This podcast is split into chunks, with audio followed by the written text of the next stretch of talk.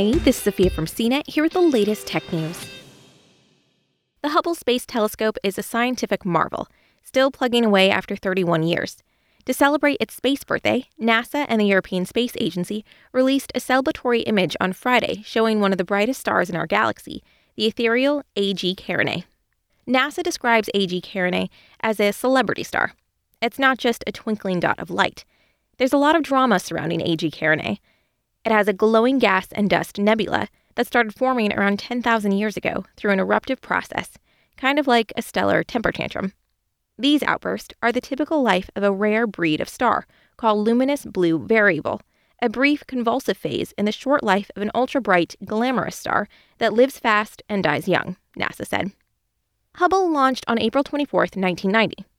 NASA and the ESA originally hoped Hubble would last for at least 15 years of gazing out into the cosmos and capturing images of the universe around us. The telescope has survived technical issues, including a recent software error, and has managed to hold on, plugging away at its work for over three decades. The anniversary image of A.G. Carinae seems fitting. The star has an outsized personality, especially compared with our Sun. Scientists estimate it's up to 70 times more massive and would take 1 million of our suns to equal its brightness. There's a price to be paid for A.G. Carinae's brilliance. It's expected to have a much shorter lifespan than a star like the Sun. It's unstable, but as seen by Hubble, it's also beautiful.